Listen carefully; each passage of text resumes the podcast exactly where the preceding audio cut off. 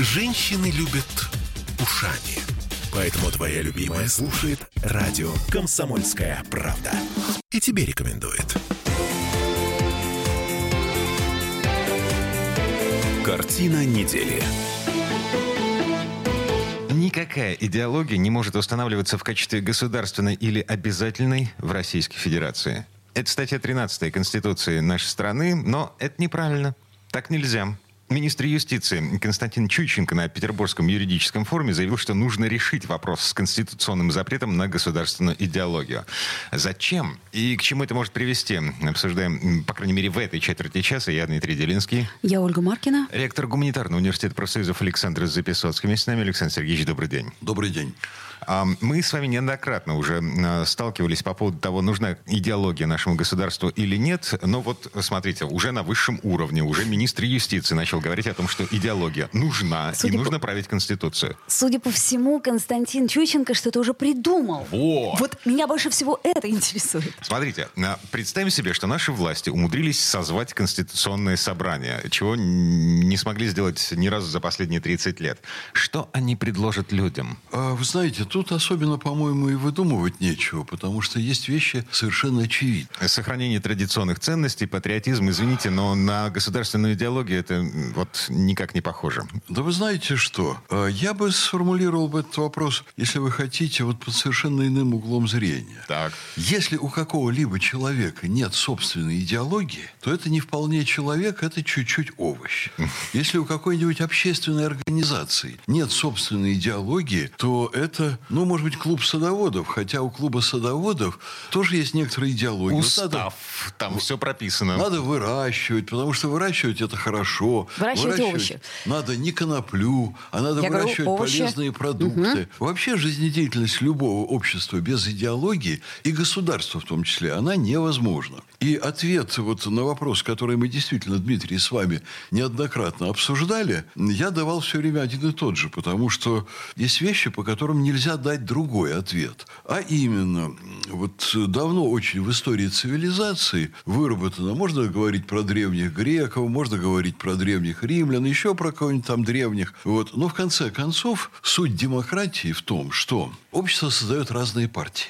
Разные партии отстаивают разные идеологии. И идя на выборы, партии предлагают обществу свои идеологии. Общество голосует не за партию, как за набор там людей с красивой внешностью или в хороших пиджаках, или с большими деньгами, или наоборот, обещающих все разрушить до основания и затем. Общество голосует за определенный комплекс идей, которые выдвигает политическая партия. Это в том случае, если общество достаточно зрелое, чтобы оценить ту или иную идею, ее преимущества и недостатки. Мы с вами столкнулись последние 20 лет с тем, что общество тупеет, оно идет на поводу у популистов, обещающих хорошую жизнь, вот прямо и сейчас, буквально и, к слову, завтра. к идеологии это отношение тоже не имеет. Это какие-то действительно популистские решения Предвыборные технологии, программ. э, черный пиар, пропаганда, контрпропаганда, это все работает над нашими с вами мозгами, перепаивает наши с вами мозги прямо сейчас. Вы знаете что? Абсолютно любую нормальную общественную жизнь можно загадить. Из этого не вытекает, что не надо чистить, не надо обсуждать, не надо приходить к каким-то консенсусам или наоборот, э, там размежевываться в виде диалогов. Но политическая жизнь нормальная должна быть. Вот у нас в России ситуация сложилась самая странная, потому что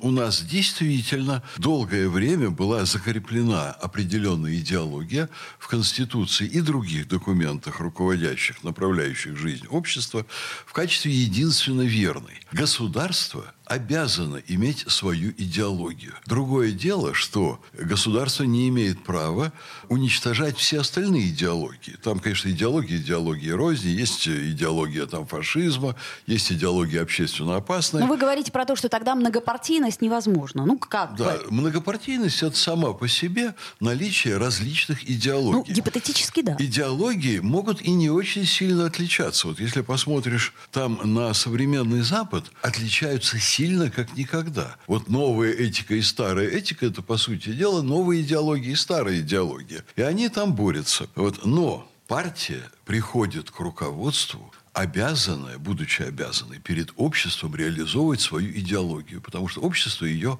выбрало. Если общество ее выбрало, значит, демократическим путем данная идеология себя утвердила. И сколько вот эта партия будет законным образом стоять у руля, столько государственный аппарат обязан притворять эту идеологию в жизнь. Это что получается? Мы каждый раз при смене власти будем переписывать Конституцию? Переписывать ту Нет, статью, а почему где прописана идеология? Почему переписывать Конституцию?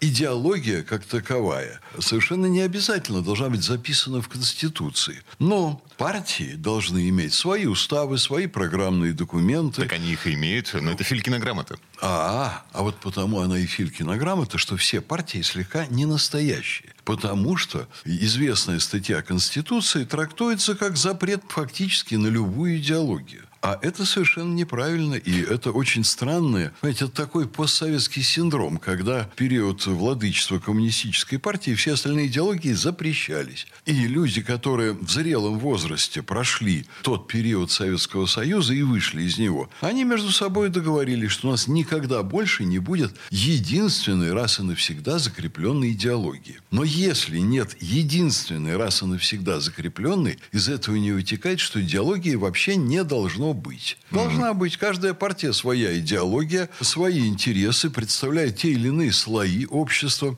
Более того, если вот эта работа по дискуссии вокруг идеологии не будет идти, между разными партиями. Это будет означать, что государство заходит в застой и не может выбраться из какого-то очень неприятного положения.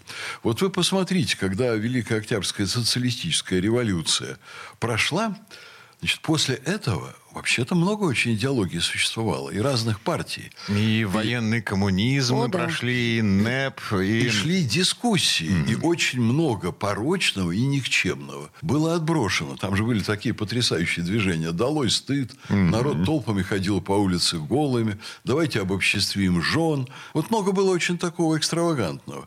Но потом какая-то золотая средина была пройдена. И от отбрасывания, конечно, вот этих фантастических, футуристических идеологий вдруг перешли к тому, что у нас вот должна быть всего одна идеология, с которой не смейте спорить. А не смейте спорить, это означает фактически застой. Это то, за что мы расплатились при развале Советского Союза. И вот сейчас, э, прекращая всякие дискуссии, мы на 30 с лишним лет их прекратили в области идеологии, мы сталкиваемся с тем, что идеология есть, есть, она существует где-то за кулисами, она принимает очень причудливые формы, но положение с отсутствием идеологии, оно чрезвычайно странное. Слушайте, Это сфера публичной дискуссии, ам, в первую очередь. Да, вот та, та самая закулисная идеология, которую вы говорите, как мне представляется, э, ее можно сформулировать буквально в парой слов. Обогащайся как можешь. Обогащайся. Вы правы совершенно. Как тебе позволят. Вот. Рискуй. Рискуй тем, что ты попадешь в тюрьму. Нарушай законы. Обогащайся. Не попадешь в тюрьму, откупишься. Ну, замечательно. Но это касается элит, да? Но есть ведь еще народ, который тоже что-то хочет и тоже во что-то пытается верить. Народ вообще-то хотел бы строить государство, которое бы развивалось и защищало его интересы.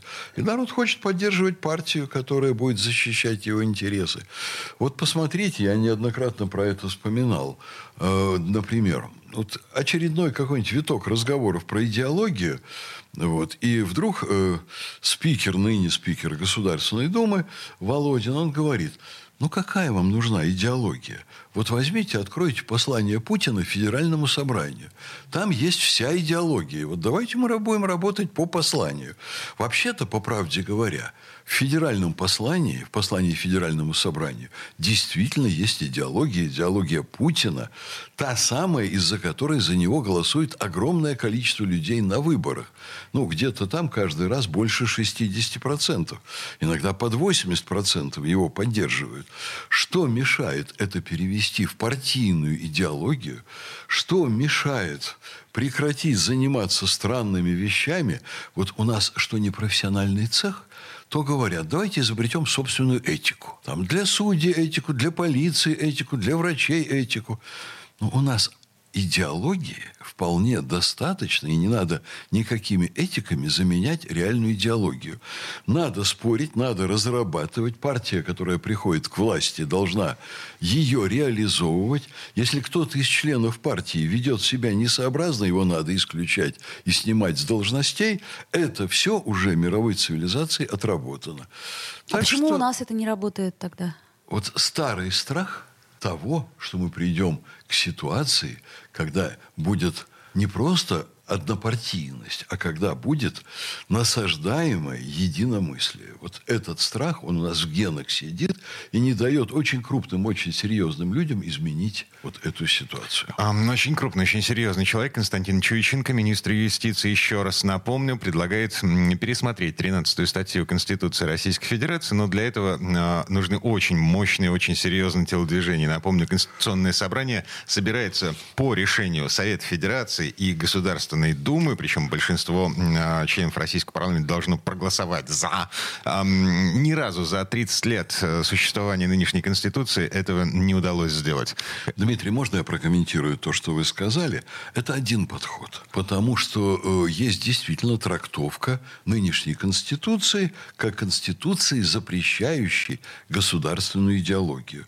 Но есть и другая трактовка, что нынешняя Конституция запрещает закрепление какой-либо идеологии в качестве государственной раз и навсегда.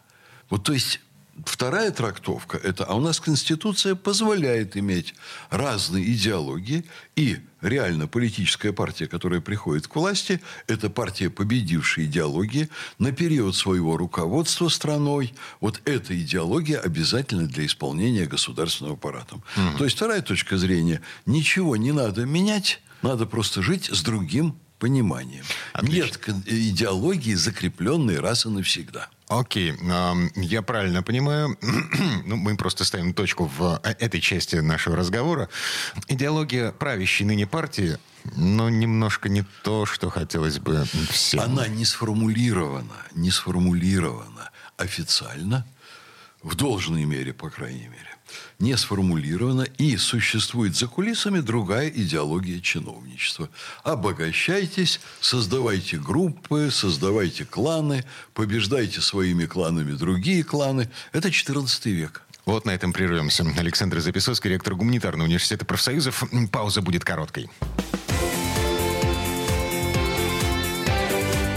Картина недели.